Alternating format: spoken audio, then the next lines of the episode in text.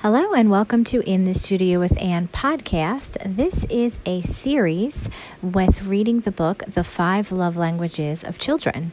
In this series, I'm going to read through the book and I'm going to discuss each chapter and kind of break it down. So, if you're not actually reading the book because you don't have it and you don't want to have to purchase the book right now, you can actually just listen sort of to my thoughts on it.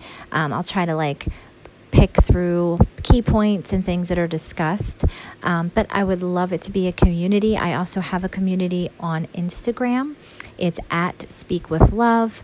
And um, you can also find that on my Instagram, which is at Annesch, which is A N N E S C H, since I don't make anybody spell my very long last name. Um, so I like the idea of taking the time to right now, especially, we're at home with our kids and we have nothing but the time to kind of invest in things that we might not have had time to do before. The Five Love Languages is something that I read a long time ago, and that was specific towards marriage. I say I might be doing that one again as well and doing a series because that's something that we're kind of facing right now too is we're at home in our homes with our spouses. And what does that look like? Because you know, you have your jobs, and it kind of takes away the distraction of if there are things going on and love tanks are empty, all the things that we do can kind of cover that up.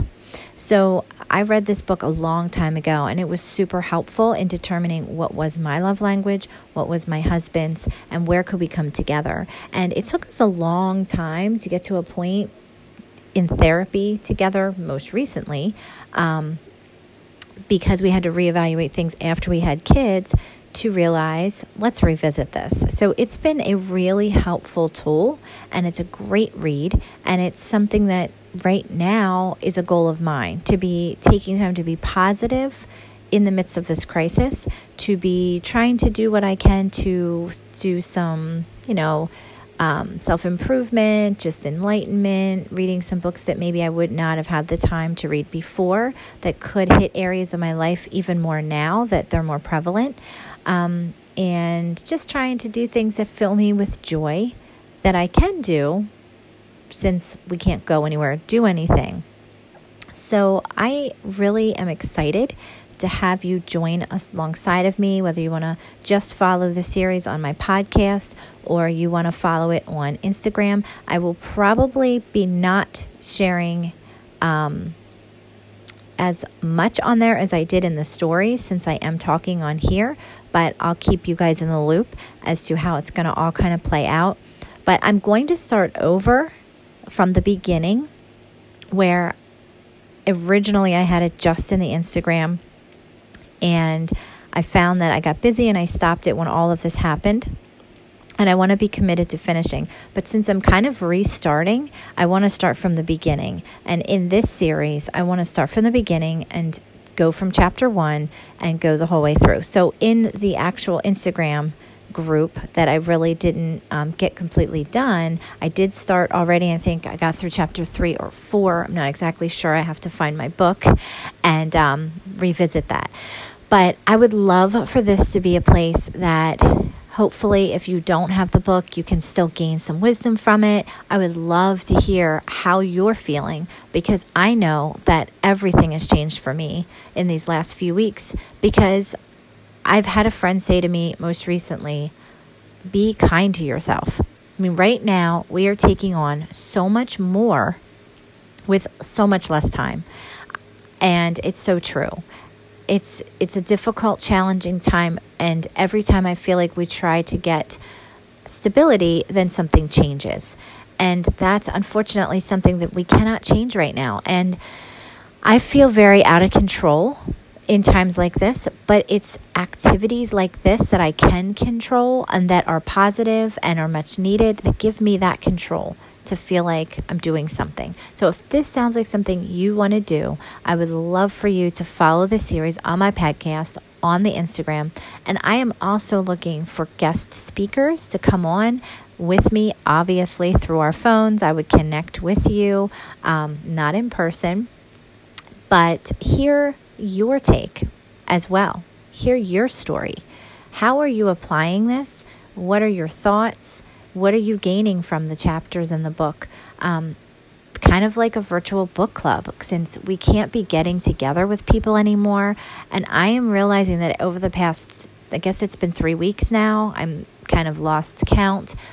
What I miss and what fed my soul, and I may not have even realized it, was all of the conversations and those little pockets of time that I had with my friends, my neighbors, you know, my kids' parents that I've I think I call my friends because it might not have been that I got to go out a whole lot and actually do things, but those conversations after school drop off in the parking lot and those times when I would stand in the hallway and talk to a parent for a little bit of time, those times when we were planning parties, those conversations on the street that happened with my neighbors that aren't happening anymore, that we were able to kind of fill each other up a little bit and feel like we had some conversations that when we I know for me when I walked away from it it just kind of made me feel like I wasn't alone in this. And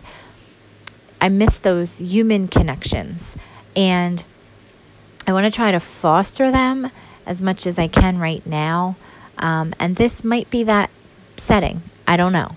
I feel like I'm trying to navigate this, trying to find some positive outlets and things, and I hope that you'll see value in this as well. So, if nothing else, I think this will be um, a good thing for me because I don't like when I'm not able to finish something, and parenthood in general allows that to happen a lot.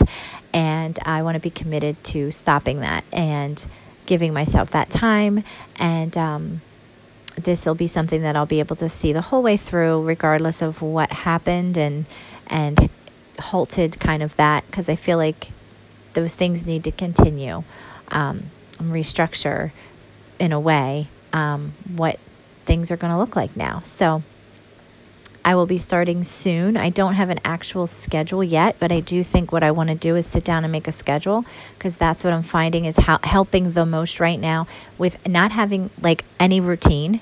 Um, I still need to have a structure and a schedule to how each day is going to go. And I will say my husband is being very, very helpful for with me with that because he is that's his thing.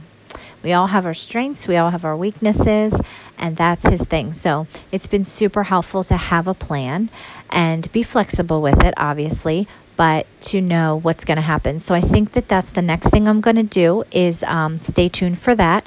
I think I'm going to talk next about what the schedule of this is going to look like so you can plan and hopefully you're having some sort of normalcy happening again in your life. Um, and I hope that this turns out to be something that you can find joy in in this crisis time. And uh, you'll have some fostered relationships or maybe some new ones when all of this clears. Because, guys, this will end. We will be stronger and better in the end of this. And we just have to love each other through it because we're all struggling in the same way, but just expressing it in our different ways because we are all uniquely different. And that's why we need to know love languages so we can help fill those up, speak each other's love language, give each other joy so that we don't have too many sad stories in the end. Until next time, this is In the Studio with Anne podcast, the Five Love Languages of Children book series.